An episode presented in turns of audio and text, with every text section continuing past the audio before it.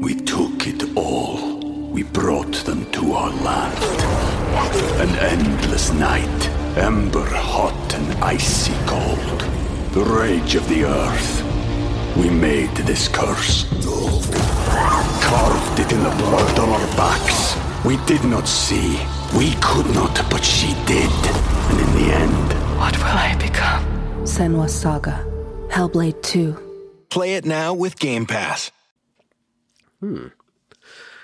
Hello and welcome to Calmversations with the Voice of Reason. I'm your host, Benjamin Boyce, and today's conversants are James Lindsay and Logan Lancing, who have together written a book titled The Queering of the American Child How a New School Religion Cult Poisons the Healthy Minds and Bodies of Normal Kids. And in that book, they give an overview of the mechanisms of this thing called queer theory that is responsible or the philosophical grounding for which children are being introduced across America to more and more radical gender identity ideologies. That is also the content of this conversation where we talk about queer theory and its impacts and how these toxic ideas are being promulgated through education and media and entertainment. The Queering of the American Child is a fabulous book. I've read it myself, and it can be found on Amazon right now, links to which are down there in the description. Also, follow Logan and James on Twitter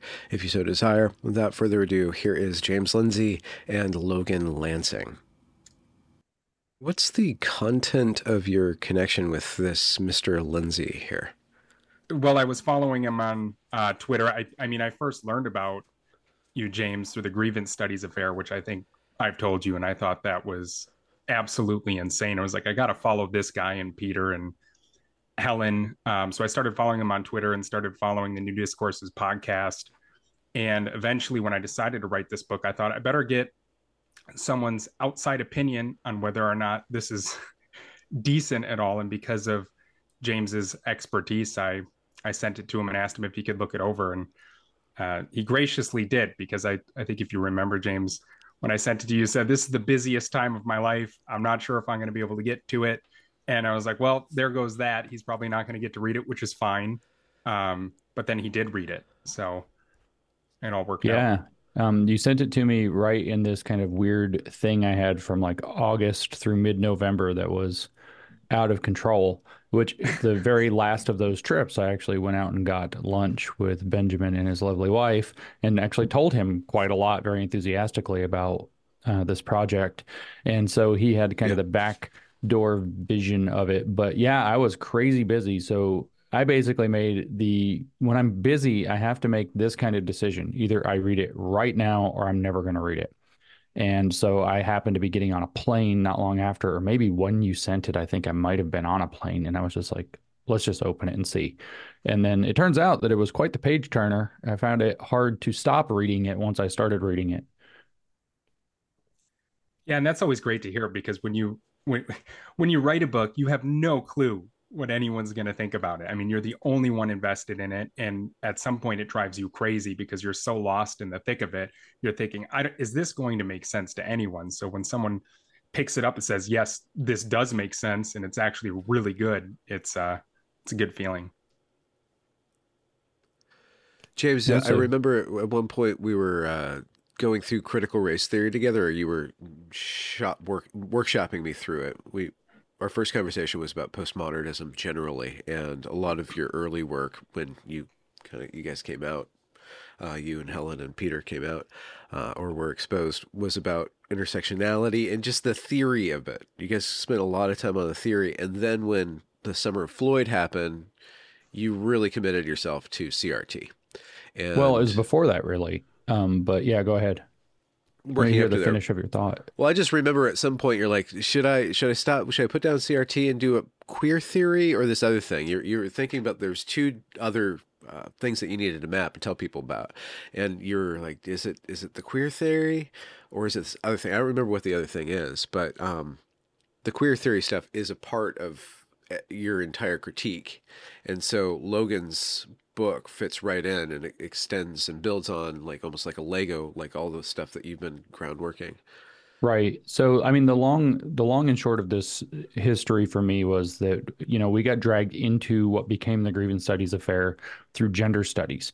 So that was kind of our first, well, and feminism. So that was really kind of our first um, touch into the woke world in both seeing it put into practice and in diving into the theory. It was originally the Grievance Studies project was meant just to target gender studies itself, then expanded into you know, kind of the entire intersectional pantheon as we realize that they're they've lined them up to be all interconnected. We finished the Grievance Studies affair, and Helen had already wanted to expose woke scholarship as um, as postmodern. So she had actually started this book. I had agreed to help and edit the book, but I wasn't going to be that involved. It was going to be her thing. And then we decided through the process that what we needed to do was not focus on the grievance studies at all or ourselves at all, but tell the world what we learned about this kind of intersectional hydra. And so, you know, chapter three is post colonial theory, chapter four is queer theory, chapter five is critical race theory. So we're writing this book. I go in through 2000, all of 19, we're trying to figure out how to build what became new discourses. Is Peter going to be involved? Is Helen going to be involved?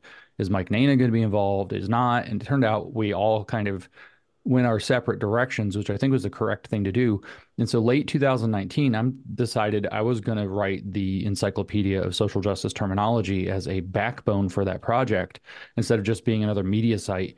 And I thought, where in the world do I start? And I worked my way through a bunch of, you know, basically conversations with myself and realized yeah. critical race theory is the most accessible it's also the one that's kind of hitting the media the most. So there was some kind of an energy there um, and it was also this, uh, it had this, this disgusting quality to it where it's white this, white that, white this, white that. It feels very racist to like normal people.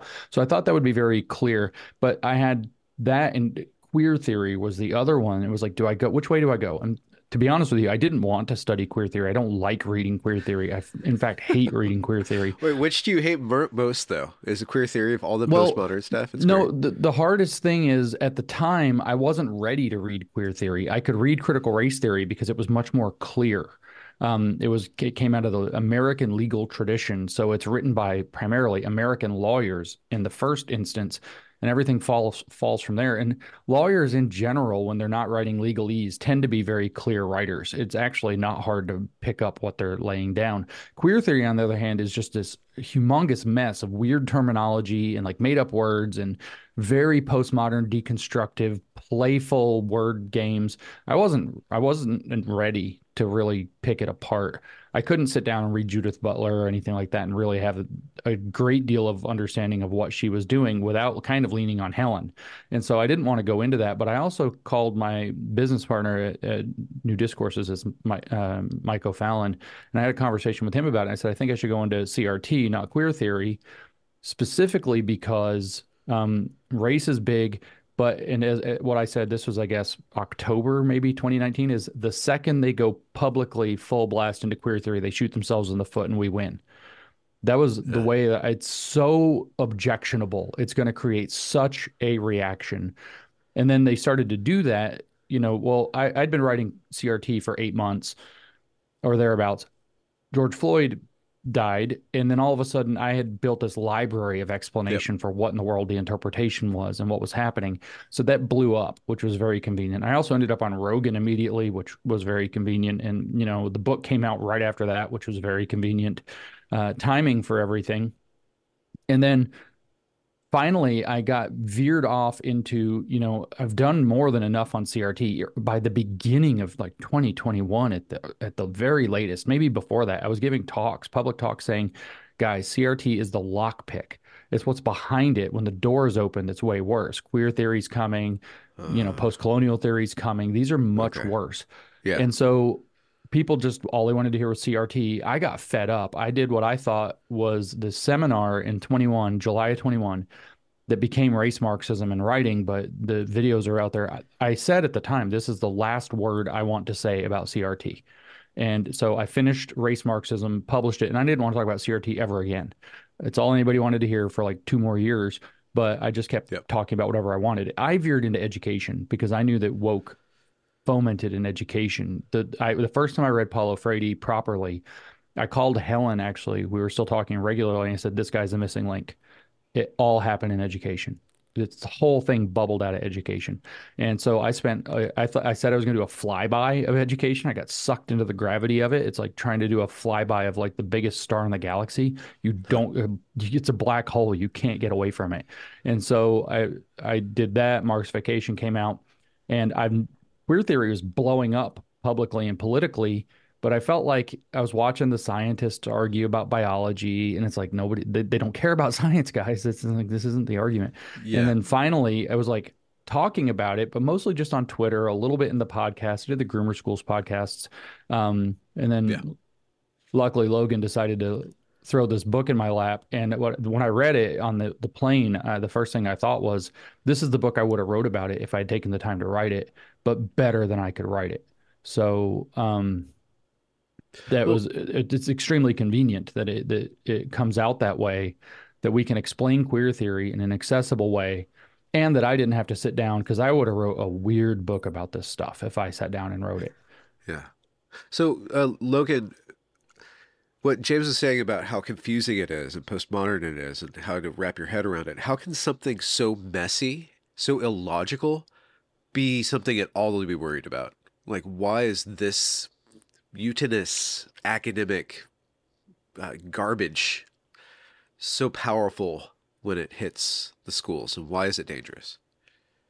Um, that's a great question, and and like James alluded to, it's a it's one you could spend a lot of time talking about, and that's one of the reasons I wrote this book. You know, I'm a parent, and uh, I've always had this nagging question, starting in probably 2016, I started to notice a lot of this stuff bubbling up just in my personal life. And I've got a college education. And I was like, you know, I've seen some of this weird stuff at the universities, but now this is bubbling into people I know their workplaces and it's bubbling into family conversations. And people are talking about absolutely insane ideas like the idea that sex itself is a social construct, like the idea that there's a spectrum of sex and it's not just male and female, and people can literally become a male or a female if they were born the opposite sex. And I was thinking, what in the heck is going on? I, I wasn't too motivated to look into it any further because, like James said, queer theory is hell. Reading it is absolute torture. Uh, the months and months I had to spend digging through this garbage, almost, it almost ruined me. Um, but I had to do it because I had children and I was thinking, uh, it, w- when James says it's in education, it is so, it's got its hands, its grip so thoroughly around education's neck that it's completely directing the education of our children. And I think people don't realize this. It's, it sometimes astonishes me that people can look and see that their children's school is is talking to their kids about the fact that their kid has an in- inherent gender identity or that uh, just because they were born a male, they might be a female and not think to themselves, where does this come from? That was the nagging question I had. I am now a parent. I've got to figure this stuff out because I plan on sending my kids through the educational system. Well, I did at the time. And I've got to wrap my head around this. And I, I think the reason it's so powerful is because the, the people in this cult, it is a cult, uh, have complete what's called Milieu control in society. They have captured, they have taken this ideology and ransacked all of our institutions and now it's yeah. raining back down on our heads so when someone goes to ask questions about what sex and gender and sexuality mean anymore they're hearing it from these captured institutions which is very powerful because they're looking to experts to explain it to them because the cult is very good at controlling the social milieu and convincing people that they need an expert to explain these things to them and everywhere they look it's being reinforced uh, so that I think that's why it's it's so powerful. And how either of you? Uh, so James, you brought up Freire, uh, who was the uh, Marxist educator. He, he, he spoke a lot about um, how to apply this to education, to the youth. So, how did this particular set of ideas, the queer ideas, we can think of it as a cult. You can also think of it as an infection. Like, how does it cling to the people specifically in education, entertainment, and uh, like just media kind of things? The the the matrix building kind of people seem to be inf- are the ones who have been infected by it. Is there something about how it latches onto their minds? Um, I mean, I think there's a lot of ways to answer this, and I'd be interested to see what Logan says about it. But uh, just to add to what Logan said, how has this been so effective? I'll point out that queer theory is not very effective on adults. It's really not. It has like kind of two inroads on adults. One of those is the the the they're playing off of the fear of uh, that, that was inculcated in people largely through the 80s and 90s of the non-inclusive parent, the parent who would disown their gay child. And there's this kind of virtue signaling aspect to parenting where I would never be the kind of parent who would do that. And even that touches into people who don't have children. They don't have any the slightest um, idea of what it's like to raise a kid. They can still uh, pretend to imagine themselves as a parent and they're, oh, I would be so inclusive. So they get really, really desperate to push the the queer theory ideas because they they're virtue signaling that they're the most inclusive potential or actual parents in the world the second way that it makes it into adults is through their children specifically. All of a sudden, somebody in the family, a niece, a nephew, a son, a daughter, something decides they've adopted a queer identity, and now you have to be an ally. You've got to be affirming. You've got to be supportive. You have no idea what to do with this because it's literally outside the realm of reality. You're caught in this weird position, and you see this actually kind of very commonly. The on the other hand, and this is part of why it kind of segues into the question you're asking Queer theory is very, very appealing to children. Lots of bright colors, lots of fantasy, lots of pretend. They don't have a solid formation of identity, and that's what queer theory is doing is it's hijacking identity formation yeah. when it comes into education. And you can you can't mislead a grown man except through some kind of a weird perversion to believe that he can be a woman you can very easily convince a little boy that he can be a girl. They believe in Santa Claus. They believe in all kinds of fantastic things. You can tell them the most ridiculous explanation. We, I mean, I, everybody I know that's dealt with little kids, especially if they were a teenager and had a very young, you know, brother or cousin or something, has this story where the the young four, five, six year old wanted to go swimming or something, and you start telling them about the invisible sharks that live in the water. So if you go in, you'll die. Yeah. And they're like, "Yeah, there's totally invisible sharks in the lake. They'll never get in the lake in their in their lives again because they're terrified of invisible sharks." And they'll believe this crap because they're little kids and they they do not have adult brains. They have not gone through the process of identity formation, and so they're part of the reason that it's appealing is there's this intrinsic narcissism of youth. And queer theory is insanely narcissistic and it plays to fantasy and it plays to transformation and it plays to the whole ability to focus relentlessly on who am I, who am I, who am I. It's like Myers Briggs times a bajillion. It's yep. the the most like cut and dry, like what's my secret super duper extra personality type that describes who I really am and you get to have your whole profile on your social media or whatever that you're a demi this and a you know pan that and a try this and the other thing that. And you're it's literally the same oh i'm a gemini with lunar rising. It's all of this same obsessive search for self that it's hijacking in young people. And the narcissism of adolescents in particular with all of the added um, natural identity formation destabilization that's going on through puberty that it's tapping into and stealing these most vulnerable kids into what, what amounts to a cult. But that also partly explains why it's so prevalent in education, so prevalent in media, so prevalent in entertainment.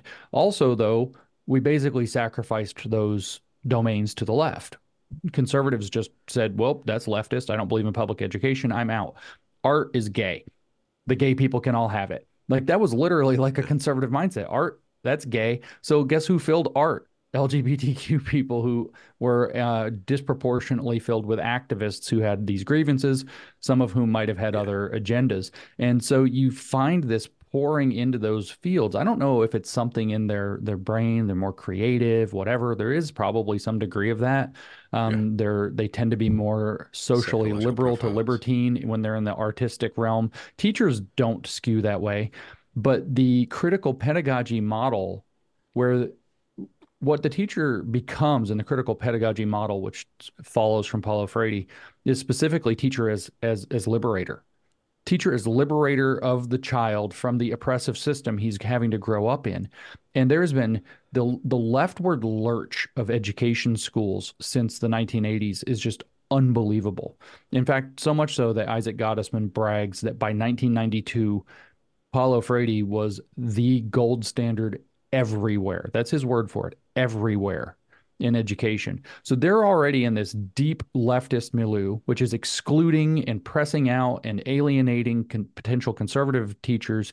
And they're going to be very warm to this idea of the liberatory potential of queer theory because they're leftists. And so there are lots of forces in different domains that went into it. With art, it's I think that basically the arts got largely taken over by by queers who became queer activists. And the um the education, it was completely a leftist milieu, controlled milieu by the 90s. And queer theory just started seeping in immediately. These people that are that are hell bent on pushing queer theory understand viscerally that there is a there's a timer on them getting queer theory into people's heads.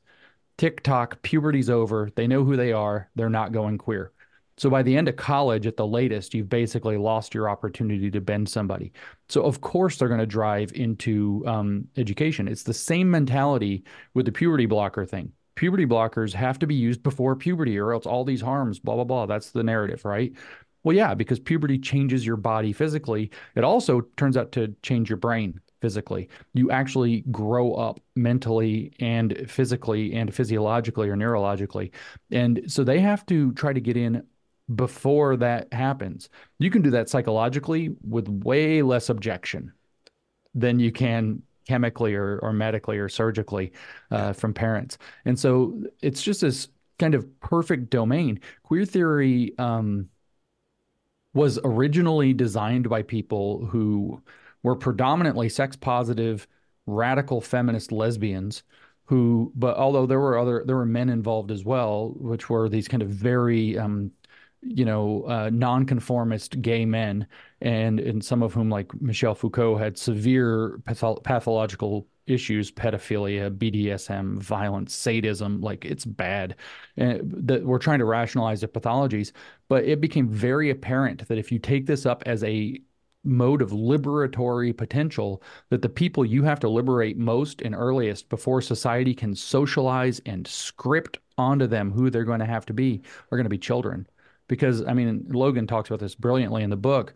That's their idea is that society scripts onto you who you have to be. Then you're imprisoned by the script society wrote. So you have to get ahead of the scripting. You've got to get in there before they're scripted. Hence, you see stuff like neonatal queer theory now, where they're trying to use uh, literally. I saw a thing on the, the yesterday or the day before where they're using sonograms to determine if your child is queer in the womb. Like that's insane. This is at Harvard. Uh, this is probably Harvard, at Harvard, which is this is some Ivy too. League bullshit, is Yeah, what it is okay. in general. And the fact is, what they're trying to do there is brainwash the parents to bring up the children in a queer, accessible environment, so that the scripting into um, sex category never properly occurs. But that's a key milestone in development for children, and that's what they're hijacking. So I think that that's why it's so childhood. You have a receptive, it's childhood oriented. You have a receptive audience you have a necessity because adults are going to be like, yeah, no, I know who I am. No, thank you. And then you have um, this weird milieu of of leftist artist activist teachers and and whatever that think that this is the message. We have to have representation. These kids need to feel seen by their teacher, by their society, by their art, by their media, by so let's just cram the weirdest stuff that we can in front of them that taps into Paulo Freire's idea of a generative theme. Once the generative theme is there, the kids asking questions, talking about it. The parents are usually not equipped to answer these questions. They are like, "Why is this in your cartoon in the first place? What's going on? You don't get to watch Blue's Clues anymore." Kids crying, and the queer theorists are the heroes of this, and the teachers are like, "Oh, well, we'll listen to you," and the whole cult dynamic just takes off. two two points to add to that because I, I think you absolutely nailed it james is uh, the first one they literally think they're racing against the clock i mean we write about that in the book the cis heteronormative clock is about to strike midnight in their view and they think society is brainwashing children to identify with their sex at birth and to grow up to be heterosexual they think society is has a conditioning program that's scripting these children to turn out what's called cis heteronormative. So they're racing against it. They're they're very explicit about that. And the second point, um, James, you've brought this up a number of times, but in the drag queen story hour paper, drag drag pedagogy and the playful practice of imagination or whatever the title Wait, is. is this is this a joke paper or a real paper? No, this is Just- a real paper by Lil Miss. We have Miss to be Hot clear Mess. when James is on the Yeah, stream that this wasn't yeah, something yeah. This is a little paper by Lil Miss Hot Mess, and in that paper they talk explicitly about how learning to read for children can be boring, it can be difficult, it can be tough, but drag queen story hour, learning how to read, which is is the mod of the argument. They're not learning how to read at all. Uh, learning how to read with a drag queen is dialed up. It, it's more fun. It's more colorful. The energy's there. It, it, this is typical of all cults too. Uh, I don't know if either of you have seen the Netflix series about the Bikram yoga cult. But one thing cults do is they get you up and moving and chanting in tongues in some cases, or dancing, or in yoga, it's really easy. But they do this strategically so that you get what's uh, really an exercise high. So you get a runner's high. You're moving, you're breathing heavy, you get these endorphins released, and then the cult reinterprets that as some uh, form of new knowledge or new experience that's coming your way. They reinterpret that for you. And that's exactly precisely what they're doing with Drag Queen Story Hour. They're getting these kids so excited, so hyped up. I mean, the, kids look terrified in many instances, but this is what they're trying to do, and they're explicit about it, um, so that they can initiate them into this cult. Uh, it's it's really uh, evil. It's I mean to know you're doing that, uh, and that's kind of what set me off in this too. I I just read too many passages where academics are bragging in their academic journals about how the th- their intent is to launch children into crisis. That's their intent. No learning can happen unless you are experiencing experiencing crisis. Before we hopped on, when I had those few extra minutes, I was rereading uh, a paper that we talk about in the book. Uh, it's actually a book called uh, "Queering Critical Literacy and Numeracy for Social Justice," and this is a, a book that is it, it's taking Freire's method uh, and applying it to reading exactly as Freire prescribed, but also for math.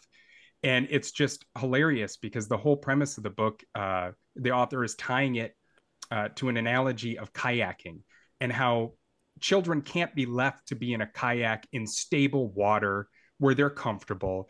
They need to be launched into rough waters, into white waters, and they need to experience instability and you're reading this and you're just thinking, my God, these are the people educating children, Yeah. the people who are saying, we're bragging about their intent to launch your child into an emotional and psychological crisis in the classroom.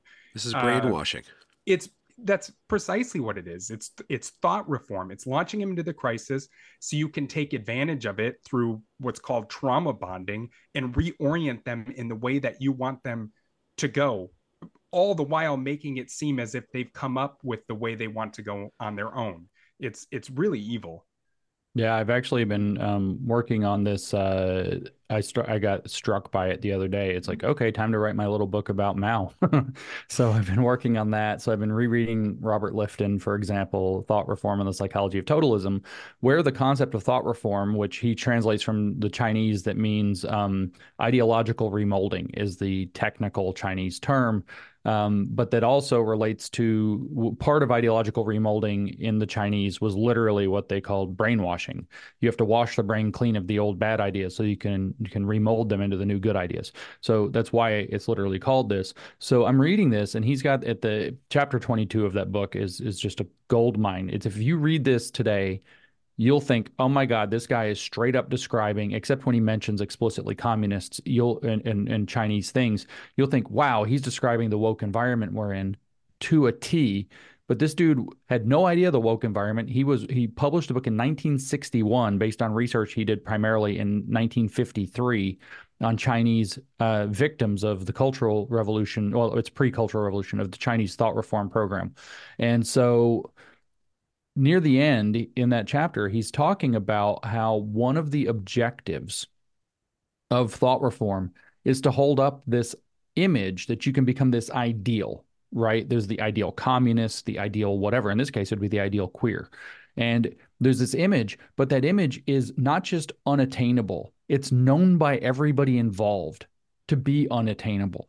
Mao himself, in his speech in 1957, that's so famous, the on handling the contradictions among the people, um, says that he needs to continue to remold himself, otherwise he'll be left behind.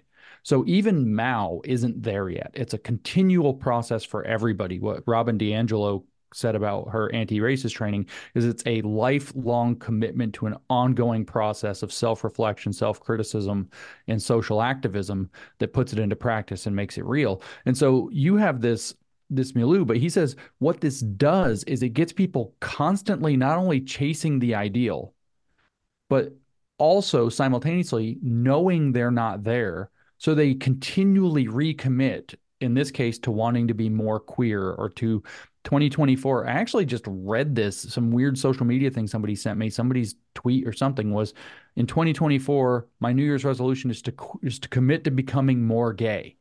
Like, what the hell does that mean? How do you become more gay? Like, you either are gay or not. Like, it's really not that complicated of a thing. But what that means is to be more actively, visibly, politically gay, to act, to perform gayness at a higher level, which is exactly what queer theory is saying, is that all of these yeah. things we think are probably have biological aspects. In, in the case of biological, well, there's not even a word. In the case of sex, it is biological. There is no there's no dis, there's no biological sex versus some other kind. There's just sex, which is a biological phenomenon.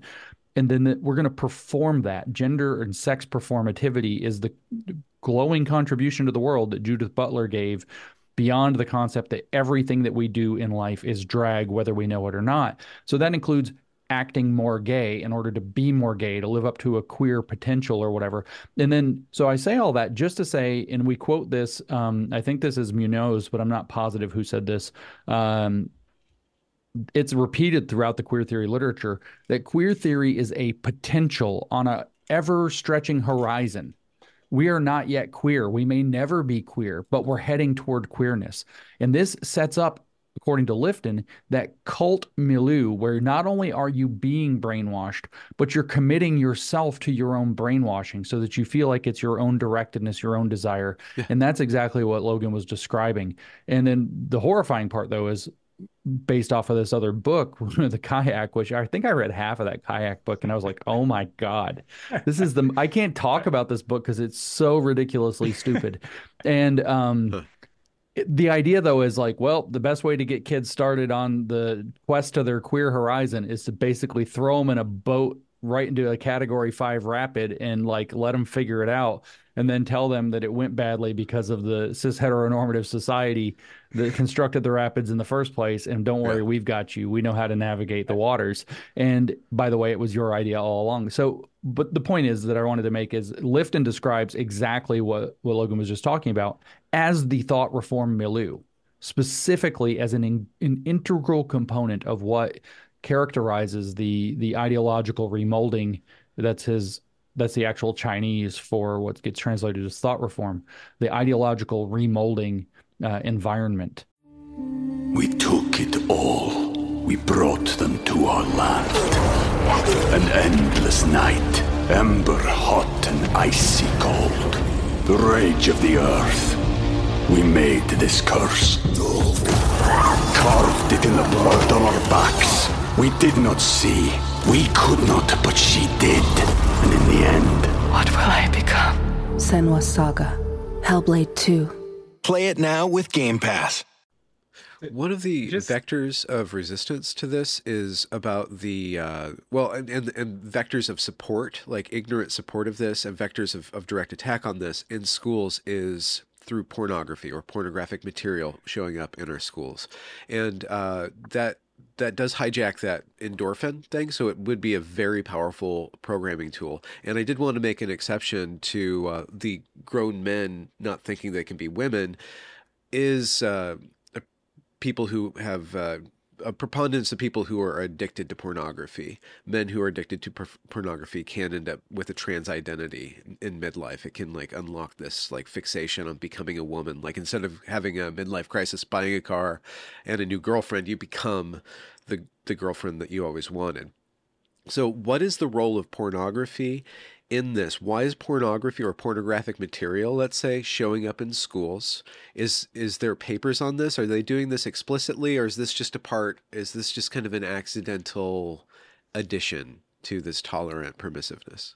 So before Logan, I want Logan to answer this, but I want to just throw one thing on really quickly because it is the Freudian um, generative method is what's going on.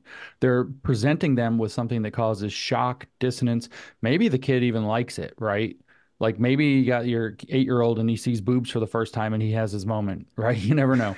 so, uh, whatever it doesn't matter whether the kid likes it or not there's no apology for this but the point is to create the generative thing and so not to plug something separate to the book but i've just got this documentary coming out and it turns out to fit perfectly here that's um, beneath sheep's clothing and there's a scene in it with the if you know who he is he studies education he's very very christian alex newman is talking about the surveys the data collection process. And what's in the surveys is actually generative as well. The surveys that they're subjecting kids to under social emotional learning are contain generative themes and he has it so perfectly like i picture this in my head like a few times a week and just start laughing the way he delivers it so everybody's got to see how he i can't reproduce him but he's talking about how you know they have these surveys this isn't quite pornography but it's very very similar where it'll say you know the, he says these are for kids roughly age 10 to 12 um, at least in the research that he's presenting at that point. And it'll ask questions like, how many sex partners have you had? Right. And so the the choices will be zero, one, or like one to three or whatever. But then the last one, maybe there's five different categories. I don't know, is 20 plus. And he says what this does as a, he doesn't use the term generative, but in, in the Freudian model, what this does as a generative theme is it plants the idea in the kid's head. Maybe that's normal. So the pornography Maybe that's normal. You're 12 or 10. You don't know, you don't have any basis for knowing what's normal. You're very probably private and weird. Your parents have probably not explored sex and sexuality with you at length at nine years old or 10 years old. So the way that Alex Newman delivers it, he was like, so 20 plus sex partners. And he immediately goes, well, what do you mean? They're 10. And so now you have 10 year olds wondering, maybe it's normal that I had 20 plus sex partners by the time I'm 10 years old. And I think that the pornography is largely um, connected to this. It's shocking. It kids, as you can see, their faces with the drag queens. They know something's often. They know something's wrong. They know something's off. They are going to have to ask questions about it, but they also know it's shameful and they shouldn't ask their parents. Um, I remember watching like uh, married with children with my dad as a kid. It was like one of our things. And, you know, there's always the hot chicks acting kind of skanky on there or whatever is like a running theme.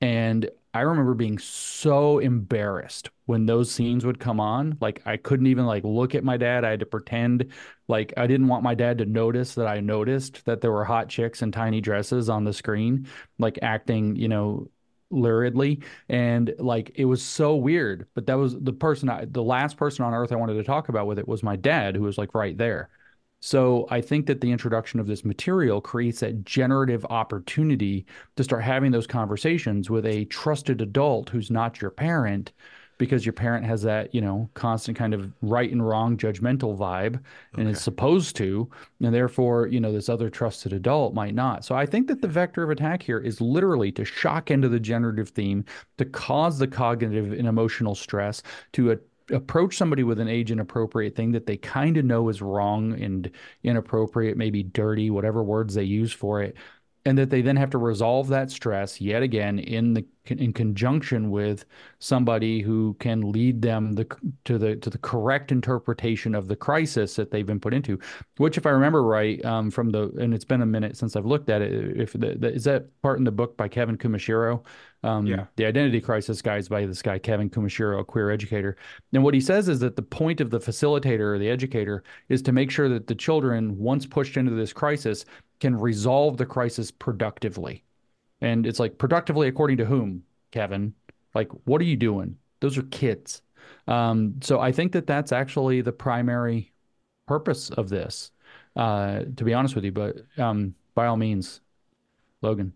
Yeah, just a couple of points. I completely agree. Um, you asked, is this happening by mistake? It certainly is not. Uh, everything that queer activists do is intentional and there's purpose behind it. Um, the the porn in schools is not a mistake. It really stems from the idea because mo- most people look at this uh, and if they know anything about this they think my god you can't have pornographic materials in front of eight year olds 10 year olds 12 year olds it's completely developmentally inappropriate to present those materials to young children who might not even have any clue what what sex is at all um, they're just not there and they do this intentionally because they are they're quite literally explicitly trying to break the idea of childhood innocence. The one thing that protects uh, children from porn in schools is the idea that there's a normal developmental track for children. It's it, you can't have that in there. Children are susceptible to all all sorts of uh, manipulations when when that sort of thing is introduced to them. Uh, and you you can't do it. So what queer theory does is it targets the idea of childhood innocence. That's the thing we come through and say you can't put porn in schools. Children are innocent; they're not ready to handle that sort of thing. Uh, that those are discussions, sexual discussions, to be had with their parents, uh, who are the sole up determiners of their upbringing, can decide what's appropriate for that child. Uh, so queer theory targets childhood innocence by bombarding innocent children with things uh, that break their innocence, so they can be remolded in a different way. Queer hmm. theory literally thinks that the idea of an innocent child is a social construct. It's something that the cis heteronormative society uses and constructs to protect children from seeing things like porn, things that might introduce them to a different queer way of life that they could explore. So the the porn yeah. the those books in school are very intentional. Yeah. Yeah, and, and they use a leverage on that by saying with the childhood innocence, which they're deliberately attacking, exactly like Logan said. There's another point of leverage they use with that, which is to say, well, not a, it's not fair. Not every kid. Some kids get molested. Some kids have rough home lives. Some some kids, you know, are not in a in a nurturing environment. This you see this again and again and again in the SEL literature for why we need SEL. Well, some kids have great home lives and they don't need social emotional upbringing in the schools, but not everybody. So here what they say is that not all kids are are privileged enough to have an innocent upbringing. So their solution is the usual equity equalizes downward. If everybody can't have an innocent upbringing, nobody gets an innocent upbringing. We're going to go yeah. de-innocentize or we're going to go the word for de-innocentizing in their literature is initiate literally in case you oh. wondered if it's a cult we're going to initiate them into these themes these ideas this uh, other way of considering life and i think that like logan said it's extremely intentional and they have all of these myriad justifications for why they're doing it but the ultimate objective is this destruction of innocence into initiation so that they can uh, take so what is what is childhood innocence about? This is what they want to take apart. Childhood innocence is in a sense we could i don't think it's a mythology but we could construe it as a broad social mythology sort of like they do that is designed to keep children within developmentally appropriate boundaries and they want the children taken out of developmentally appropriate boundaries to the point where they write entire academic papers suggesting that childhood development psychology itself needs to be queered because it, it's it in turn is reinforcing cis heteronormativity and therefore needs to be uh, undone. It's not taking queer perspectives into account, blah, blah, blah, the whole usual leverage points.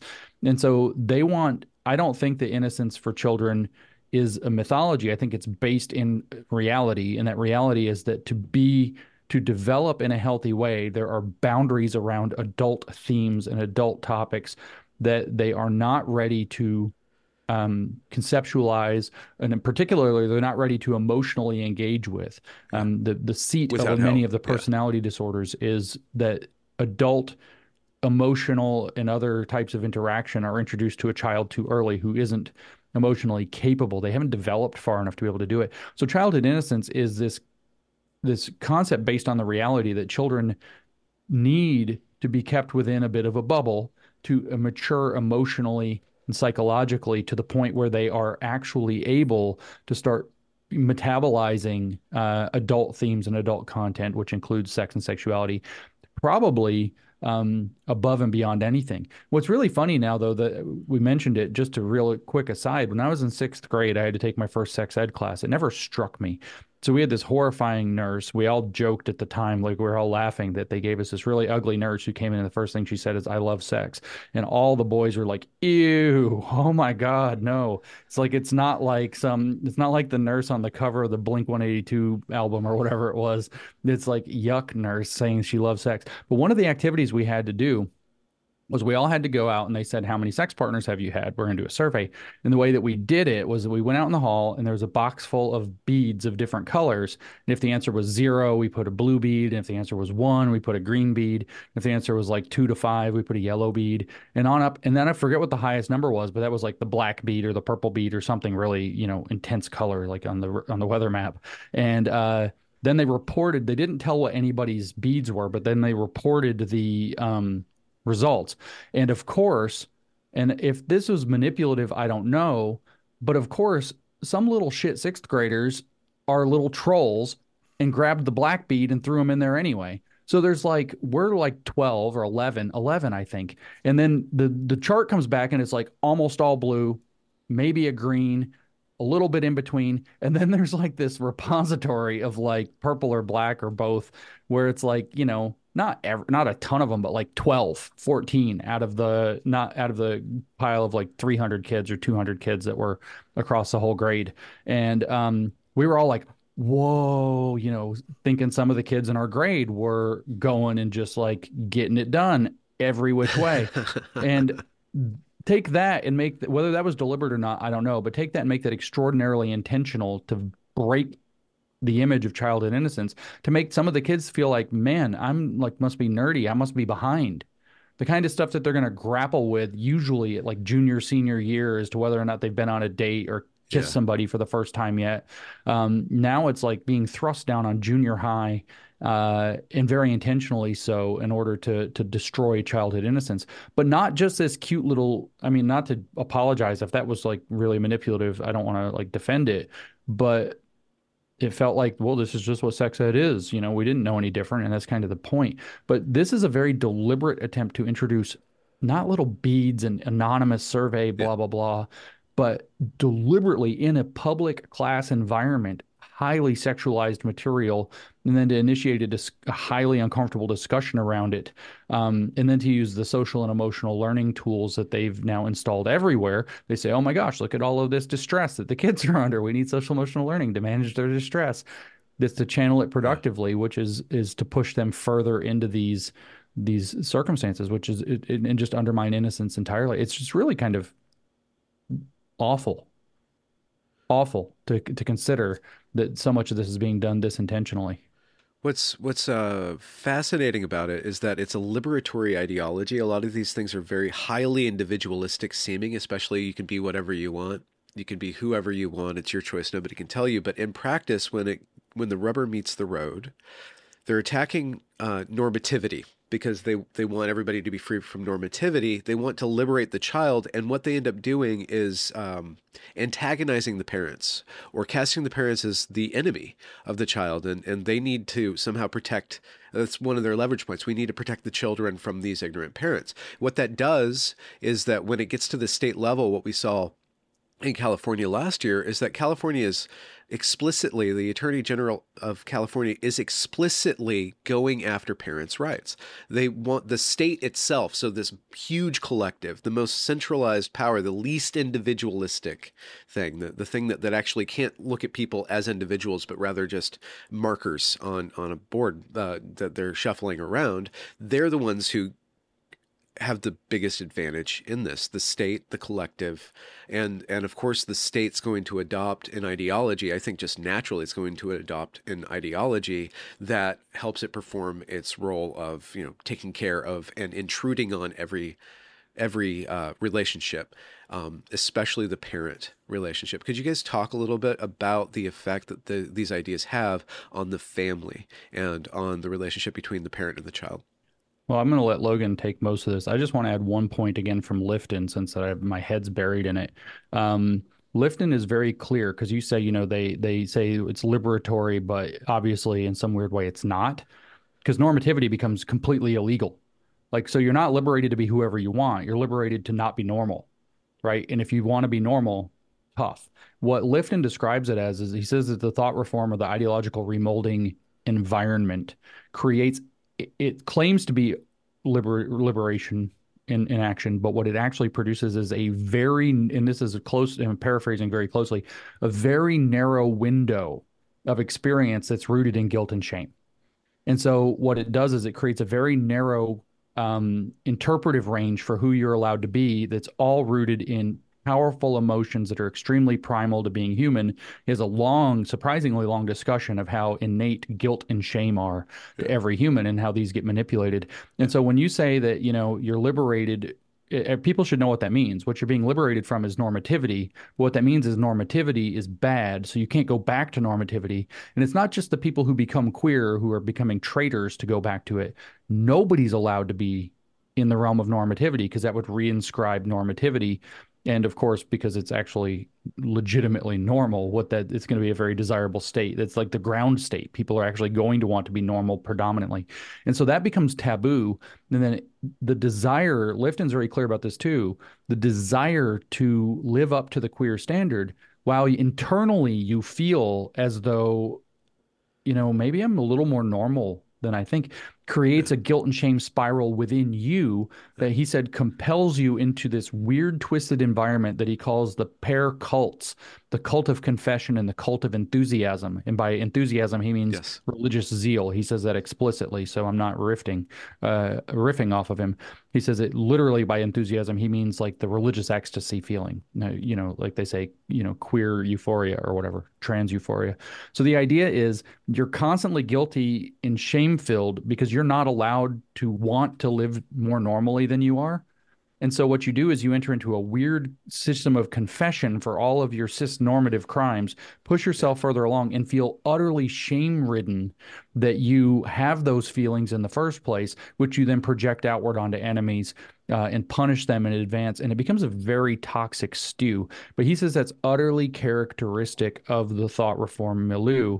Um, so just to point that out, and I'll let Logan talk about the family aspect because um, it's personally closer to him, I think, with young kids.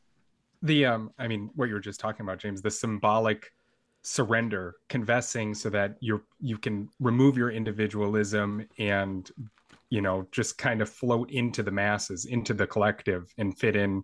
It it's really bad. I want to uh, speak specifically to the point you made, uh, Benjamin, about attacking parental rights. Like people need to understand how much queer activists think about subverting parental rights. They write paper after paper, page after page, thousands of pages across books and dissertations about attacking parental rights. And one of the ones uh, papers we include in the book is called Navigating Parental Resistance. And in this paper, a couple of teachers talk specifically, uh, they brag about it, about how they're fooling parents into thinking what they're doing in their classroom is not happening. One of the things they uh, they speak to is well, cons- parents come to us concerned that we're going to be talking about LGBTQ plus issues in class, which of course they're not. They're not going to be talking about happening to be gay or happening to be lesbian in class. Uh, that's not what they're doing. They're they're using queer pedagogy to initiate children into the cult. But when parents come to them concerned, these authors say, "Well, we just hide behind our state standards." We just talk about well we've got an an ESL standard we've got to follow. And this just happens to be the issue we're talking about to get to the ESL. Look at this assignment we gave them. It's about vocabulary. And they brag about the fact that parents read this and they think to themselves, well, this is patable. Uh, I'm kind of against the things they're talking about, but I can get through it because look how much they're focusing on reading. When, of course, that isn't the goal at all. They're they're learning how to read queerly, not learning how to read it as you or I would understand it. Huh. Um, in in throughout the paper, uh, they talk about this. They talk about using code words to fool parents, so that they're using words in a double meaning. Uh, this is often said that uh, they share your language, but they share your they don't share your dictionary. So they'll talk to parents and say one thing like, "We're just teaching inclusively to mask what's really going on." And again, they couldn't be more explicit about it. Uh, I hope people enjoy that section in the book because we re- really detail it, use their own words to show that there's a lot of thought that goes into this. This isn't happening uh, by accident. It's not a few bad apples. Teachers across the country are learning in their education schools to do this. There's technical terms for the things they're doing to subvert parental rights. And where does it where does this lead then? Like like ultimately if you just if you just play this out, like where does this lead? Where where does these queer where do these queer schools what kind of uh, citizen do they eventually produce? You want to jump on that one? I mean, Lifton's not optimistic about where it, what it creates. Um, let me actually see if I can quickly pull up what his exact phrase is, where he summarizes the effect of ideological totalism. It turns out I was actually on that page from where I left off reading it last night. Um, he said, in combination, this creates an atmosphere where uh, which may temporarily temporarily energize or exhilarate. In other words, there's your queer euphoria, right? but which at the same time poses the gravest of human threats. Like he doesn't mince words about how actually bad this is. Um, so what it creates is is broken, radicalized citizens who have learned to externalize the lack of satisfaction of their needs onto society. It's not that they are um, making the wrong moves or acting in a way that's that's you know unpalatable or whatever that's causing them to lack success it's that society hates people like them and therefore what this transforms into and this is the the terminology of the the character theo jordan. I don't know if you've spoken with him benjamin but he's pretty good. He's on twitter. He calls yeah, yeah. this hate craft. And uh, what it does is it teaches them to externalize the blame scapegoat certain types of people and to hate the people who are making their lives not work. And reality is that their life isn't working because they're failing, but the people who made their lives not work are the people who brainwashed them into the dysfunctional cult in the first place. So you have, you know, a person over here who's brainwashed the target who then blames society over here for yeah. their failure. Um, they use this land of rainbows. Like they paint this imaginary land of rainbows and goodness and inclusivity that's actually impossible and it's all everybody else's fault that this is impossible. So they, they promise a false bill of goods and then that radicalizes or deeply uh, embeds a deep sense of resentment in the subject the right and these people isolate from people who might tell them otherwise so they they become increasingly isolated which increases the pressures and cult milieu and dis- dissatisfaction and resentment and envy. And meanwhile it's tearing apart families it's tearing apart communities. It's tearing apart school classrooms or environments because everything's contentious. The personal is political. Nothing can be put away. Um, and their goal becomes to either take over things and run them into the ground according to their cult dictates, or to destroy the things that aren't giving in to their their uh, absolutely intractable demands. And so they become uh, zealots in a militant ideology that has no exit ramp um, which is an incredibly dangerous thing, especially when the repository of the people who are going to hit that degree of this are going to be late teens and early 20s primarily.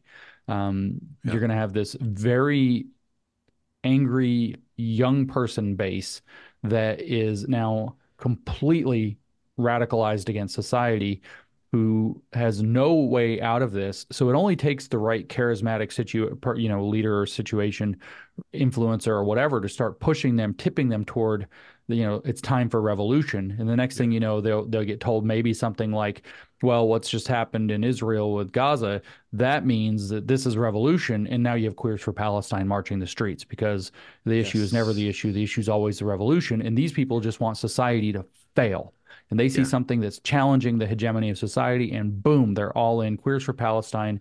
So I guess that they can get their way and get thrown off of a roof. I have no idea what they envision here, um, but you know, liberation of one is liberation is a step toward liberation for all, uh, and that's the that's the kind of citizens you end up with: nonsensical, angry, resentful, trapped people. There, it's a pitiful situation who are self-loathing with no exit ramp. There's there's two points I want to make to to build off of that. I mean, the the idea that there is no positive vision at the end of this is core to the ideology. Uh, the world that they're selling to kids can only be described negatively. There is no pod- positive vision at the end of the rainbow. It is only dissolve, pour acid on things, tear things apart, keep complaining, uh, and eventually we'll get if we keep peeling away at the layers of the onion. We don't know what's at the center of it but eventually we'll get there. So when it takes advantages of kids who might be having a bad time in life and promises them this beautiful end of the rainbow those those children are never going to get there. It only knows dissolution. That's one point. The second point is uh, where this goes and what i worry about uh, is there most people still don't understand what's going on. They have no clue what the queer theory is how it developed where it came from. They know there's a bunch of weird stuff happening in the schools and they're thinking how the hell did this happen? The school wasn't like this when when i went to school 30 years ago. And because they don't understand it uh, they're stepping into a situation um, where they're they've got so much pent up built up energy. They just want it to end. I, I mean i talk to a lot of people who are thinking i don't know what the hell's going on but it needs to stop. And i keep hearing that from more and more and more people that that don't understand it which is very important to not step in traps and do what queer activists want you to do. And there's a lot of pent up energy and i worry about uh, those people being manipulated to do certain things to stop what's happening. Um, so I worry about it from both sides. Sometimes so there's like a there's a path there's a path sides. towards resolution that doesn't involve uh, I don't know Christofascism, the very thing that they're, they're already planting seeds against. I mean, I'm I'm trying to figure out an example of what you're saying. Like, what where, where's the wrong way to go? Like, what's the what's the positive vision for resistance? No, the wrong way to go is like it needs to stop. So I'm going to show up with a gun and make sure it stops. That's Yeah. the wrong way to go. Yeah. Um, the right way to go is perhaps because we do not have the institutional power. We need to divest from the system that's doing this. We need to protect our kids completely. We need to pull our kids out of the schools and let the bottom drop out so far that the question starts having to be asked what in the world is going on and how do we make it how do we make it stop through you know legal and civil means rather than somebody getting so desperate or so angry about what's happening to their children that they that that they pop off and do something ridiculous. We're actually in a fairly um, advantaged point, not institutionally, against queer theory. The culture has moved vastly away from it, and the primary reason is that the per- the first group of people who actually did visible national news, unavoidable reflexive environment level violence was a trans person in a school in Nashville, Tennessee, which completely changed the entire nature of the provocation, changed the complete energy of the pride last year fell on its face. And i think it's maybe because people got sick of it but it's 90 if i had to guess 90% because a trans shooter was the first person who did who did the the reactionary thing and took it across the line and lost all of the public goodwill. If I had to guess, that it, I mean, Well, I worked really hard to maybe have a contribution to the ten percent, Yeah. but the goal is to produce people um, who are going to go flip out and make that huge violent event point the other direction. Um, It's very coincidental that that shooter's manifesto never showed up. They they didn't want to. I don't know why the system wouldn't want to publish that, but it Mm-hmm. eventually did show up, and it was uh, radical liberatory. You know, it's it was the inverse racism. It was just like we need Yep. to. I need to go there and destroy normativity. Then you have people like Lamar Burton. Uh, is that yeah LeVar. Levar and uh, Joy Reid, who Joy Oh. Reid, uh, the Reading Rainbow guy, who said that Yeah. we should basically did a. I'm glad I don't have to punch any women because Moms for Liberty isn't here, and Joy Reid, who uh, was I don't think intentionally, but she was by Tiffany Justice made to kind of cornered and then um, justified or apologized for or, or defended uh, pedophilia, ped- pornographic material in schools. So there's a class of media or class of, of the good liberal, a class of the good left, the democratic left, the ones who are fighting against fascism by um, and fighting for democracy by trying to uh, get certain people that they don't want off the ballot. They are they're the standard bearers for the queer theory. Do they really understand that, or is it built in that they would? Is it built into at this point the Democrat broadly construed um, set of ideals that inclusivity like they are always they're always uh they're, doing all that bailying for yeah, the modders right I think it's mostly the latter. It's conservatives are bad. Anything conservatives are against must be good. Defend, defend, defend. Circle wagons, whatever the wagon. Just say what you have to say to get through it. Okay, that's Okay. Joy Reid right there. Yeah, and is there is part of this uh, in your work, either of your work, to depoliticize this, to say this isn't a left versus right, red versus blue thing. This is a parent uh, and child, parent for children thing. Um, is that is that part of uh, the work of uh, what you guys are are doing, or am I? I mean, I feel like that's a, a very consistent theme, especially my work with Moms for Liberty pushes that issue, um, that that angle very strongly. Um, it's certainly impossible to re- read this book and not come away thinking that that's where our head is. Like this is just normal. Uh, the book is framed out is that we're going to allow normal kids to have normal lives, uh, and so it's just normalcy. It, it's, it's like an unapologetic uh, defense of normal uh, really. And normal normal has nothing to do with what side of a political divide you're on, especially at the party level. Okay. Yeah, and I Look- have, um, you know, in my social circles, it, it, there's a lot of people who, with advanced degrees, it doesn't matter their, their level of education, are completely mystified. Who they hear things like diversity, equity, and inclusion, and they think those things must be good. I mean, they're thought terminating cliches. You hear them, and it's like, well, who could possibly be against that? And so I approached the book and my work by saying, listen, a lot of the things you've been taught um, about what these words mean and these concept means are are being weaponized against you. They don't mean these things, and here are dozens and dozens and dozens of examples from the literature of people saying, "Hey, this is not what we mean when we use the term inclusion." Uh, so th- this really is a book for everyone. Uh, it doesn't matter what your politics are. If you want to live in a stable, normal world and you want some normalcy to return to your life, and you want your children to grow up in a world where they can just be normal healthy kids whatever that means for them um i think it's it's a great read Yeah. And uh, how do you how do you wrap it up? Are there action uh, items on there, or um, like a path to understanding? Once people, let's just assume that people get a really good grasp of queer theory, how it's operating in schools. Like, what what are they to do with that information?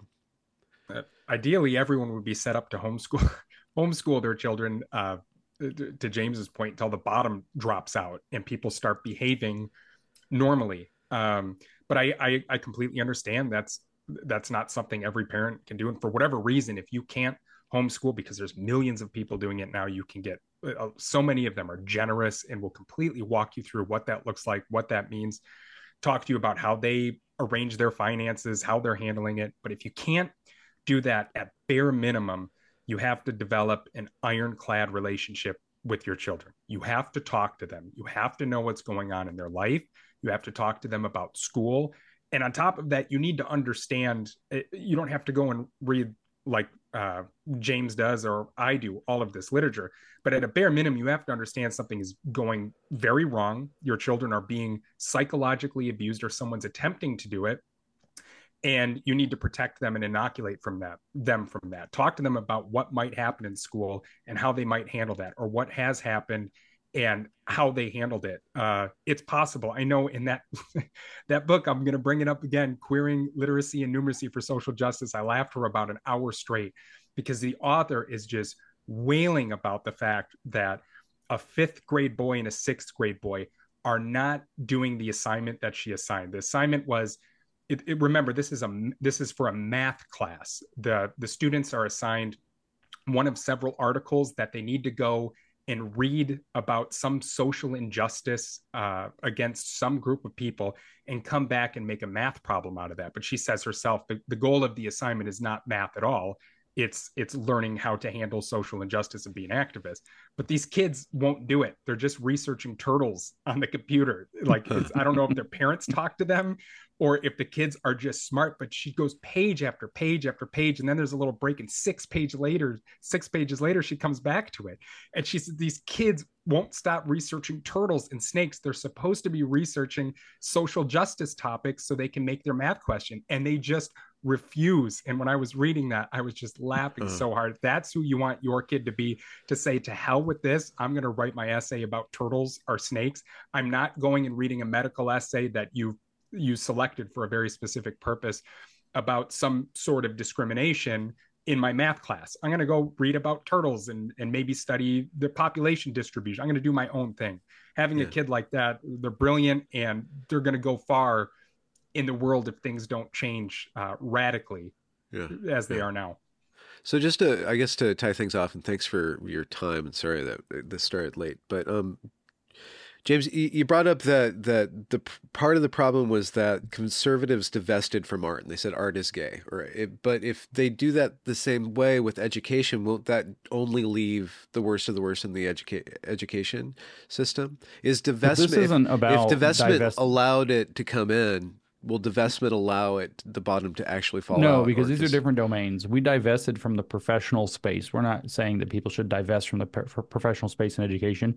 In fact, if they're pulling their kids out of schools, we're taking the kids out of the environment, which is the justification for federal and state money, for you know keeping the school open, for asking questions or thinking everything's you know a okay, so we don't have to ask questions.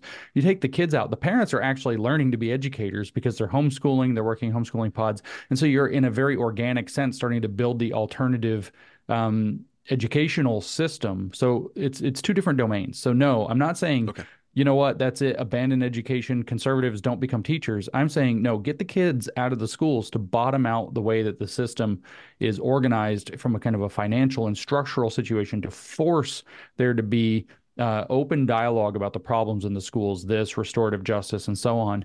Um, and then at the same time, the parents, by taking up homeschooling, are going to eventually start to do what everybody does when they're all doing something is start to find efficiencies of scale by creating new school environments that uh, actually completely buck this existing system rather than trying to kind of come in from above with a big, you know, billionaire donor and build out like, oh, here's the new school model everybody's going to be on. You know, by the way, whether it's on a huge grant from Walmart uh, you know, we're we're now actually building out the alternative education situation to where where are the teachers supposed to come from? Well, if you've got people that have all this homeschooling and small pod schooling and collective uh, schooling in neighborhood schools, whatever they're called, environment, and you deregulate, well, you know, maybe our teachers having college degrees was part of the problem. So let's open up teacher certification uh, to a broader pool you've got tons of people who are normal people with experience now who are your ideal um, talent pool to start drawing from. So you're generating the talent pool for the alternative at the same time as you're bottoming out the corrupt market. Uh, and, but doing so in a realistic, organic way that is, you know, solving multiple problems at once instead of some very artificial thing where you create like the Benjamin Boyce School for for boys or whatever, and let's say it's perfect and great, which means the woke hate it, which means it's you know, every tiny infraction, everything's New York Times front page until they bury you. Yeah. They can't they're going to have a hard time burying a disaggregated movement of homeschoolers across tens of millions of parents. Um, it, it, so it's a complete it's, it's it's a different call for divestment. It's like customer divestment rather than uh, professional divestment. Okay. All right. Thanks for clarification. Um, the Queering of the American Child is number one in queer theory on Amazon. As, as Gay studies, expect. technically. Gay studies, okay. Yeah. Um, do you commit to being more based this year, guys, or uh, is that just um, performativity? How in the world do I become more based, Benjamin? that was a trick question. yeah. Uh, no, just Logan, tell the truth and you're already based. That's really what it comes down right. to. Stand up yeah. for the truth, stand up for normalcy. You're already based. There's not becoming more based. Just have the courage to do it. Yeah. Yeah. Logan, it's been you've been a, a wonderful follow all these years. So thanks, thanks very much. It's it's great to meet you in this milieu, and I uh, I know you guys your book's gonna do really well. Do you guys have uh, like what's going on next for either of you, James? I know you always have something in the pot, but Logan, do you have another uh, book, or is this gonna? You yeah. think you foresee this as a part of a series of what you've been working on because you're very thematic in in your Twitter. Yeah, usage. I think I think the next thing I'm going to tackle, and I've been researching in the next few months, I'll really ramp up, is on restorative justice. Uh, kind of tackled. I mean, James did so brilliantly. Critical race theory uh, got the word out. We're hoping that this does the same for queer theory and the next big thing is for, for me i think is restorative justice because that is in absolutely every school that i look into from the smallest rural communities uh, to the most elite private institutions and no one has any idea what the hell it's about. They're just looking at their schools descend into chaos. They just know that when that system is implemented, uh, everything becomes disorder and there's student fights and there's sexual harassment against teachers and no one can be disciplined and problem students are kept in the school and no learning happens and people are going where the heck did this come from? What is this? So that's the uh, next theme i'm going to approach. Why does everything this ideology touch turn to shit Well, Trump told us everything woke goes to shit. That's why. Yeah. no, because it, it's an inversion of reality, Benjamin. That's actually the short answer is when you force people to conform to an inversion of reality, and then turns out no matter what you do ideologically, they live in reality. There's one and only one outcome, which is eventually everything goes to shit. Yeah. Yay. Right. Uh, James, uh, do you have another thing to plug? You got something coming up here? You, I, I mean. I've always got something. I started, yeah. Uh, I did the whole thing where I looked myself in the mirror and asked myself, do I really believe the world's like at this much risk of a cultural revolution? Yes. So am I doing everything I can? No. And so, time to fight less on social media and get buckled down. I've got this book I've kind of had floating around. It started to coalesce that I wanted to write about Mao. I kind of finally figured out the way I wanted to go at it.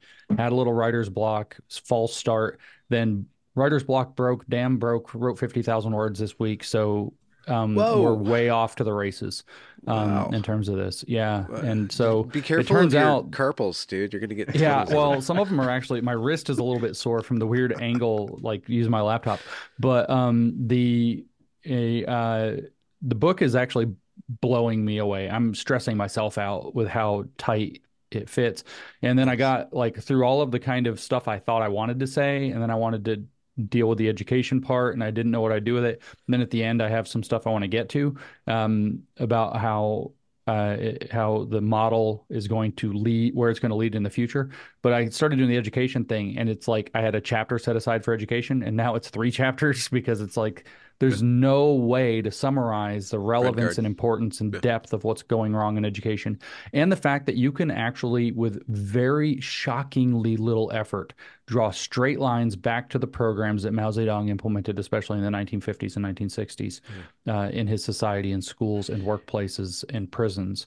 Is uh, that organic? You think it just kind of fits into the woke doctrines and stuff? It's, that the well, what I've what I the case I try to make is that. Um, the people who architected the critical theory system that has implemented throughout the West, critical pedagogy in particular with Paulo Freire, but also the Marcuseans and so on, were explicitly Maoists. They were people who studied what Mao did, said, wow, that worked. Let's do it here. And um, it's not actually that hard to make the historical case. I don't actually mention this anywhere in this book so far because I haven't found the hard confirmation of it, but I've heard it from a number of people, including some of the researchers at Heritage Foundation, that, for example, the joke. So Kimberlé Crenshaw with, uh, you know, CRT they wrote this anthology called Critical Race Theory: The Key Writings That Formed the Movement. You know, in in the '90s or some early 2000s, a long time ago. It's this gigantic book, and it turns out it's red. What a big surprise! And they, amongst themselves, the contributors refer to it as the Big Red Book because they're paying homage to Mao because they're actually Maoists. But what you can actually find with like intersectionality, it's it's actually not hard to prove like definitively that the members of the Combahee River Collective saw themselves as Maoist instigators, that their philosophy intrinsically was Maoist. It's not hard to go back and show that in the 1960s, the radicals that were in the Marxist vein that supported Herbert Marcuse, their chant was Marx, Mao, Marcuse. Mao was yeah. their guy. It's not hard to see that the liberationist theme like Mao named his army the People's Liberation Army for a reason. It's the same concept, the same methodology. The liberationist movements actually followed Mao's lead yeah. in terms of how to implement a insurgency with mostly peasants and then students, which were his two primary uh, radical bases. And so it's just like the evidence just piles up that this was whether it's intentional like let's bring Mao in that's not really the question. It's were the people that designed what we're going through Maoists? Yes. Were they inspired by Mao and how his success was? Yes. Does their system that they devised match in a shockingly almost one to one correspondence with what Mao was able to do in China from 1949 to 1976? Yes, uh, unquestionably. Um, and so I've decided for a long. I mean, I've been giving public talks about this for a year and a half. I figured maybe I should finally write something down. Uh, and like I said, once I started, it just started to pour out of me. Um, it's, it's it's overwhelming. I thought that the chapters would be a couple thousand words each and just have this short guide. And like the shortest one so far is like eight thousand five hundred. And I'm like, I really didn't cover it. Like I'm scared when I go through and edit this thing because it's going to get longer because I'm going to think of more evidence yeah. and more things to add especially drawing off of Lifton, which now I've reread almost the entirety of Lifton again, and it's like, oh my god, got to include that, got to include that, got to include. It's going to be a million words. And I know, so, uh, like at Portland State University, uh, and this is just kind of like a coincidence that I've noticed, but at Portland State University, there's an entire floor of one of their buildings that's all Chinese studies, and nobody kind of knows what goes on in there. I know you have to know that China has spent a lot of money um, boosting up the ideas that that align with it, and and I'm I don't know if there's like a direct well, correlation. That's a, com- a conversation about the Asia Society and the Chan family that we should probably not have too publicly yet. Okay, there we go. but yeah. yes, well, thank you both. I'm going to end the recording. Uh, you guys are wonderful. Great to meet you, Logan. James, thanks for your time. Um, and uh, your guys' book will be linked in the description. It is an excellent read, and uh, it's going to be very useful, especially to parents who who need a little uh, to to understand it, who want to, who want a little bit more uh, uh, legs to stand on when they want to put their foot down, and because it is a very chaotic sea that's being created in, in schools intentionally from from what you guys have said to us today. So. Yeah, thanks for having me on. Uh, I, I told uh, James this, Benjamin, but one of the things that radicalized me was uh, the events of Evergreen. I mean, it was w- what a disaster, and your work has been incredible in that area. I mean, I'll never forget watching some of the video for the first time and seeing George Bridges ask if he can go to the bathroom, and the students just say, No, hold it. And I remember yeah. thinking, My God, what is going on and that's one of the things that kind of launched me down this road. So it was hmm. great to meet you and thanks for having me on. All right. All right. Good good good good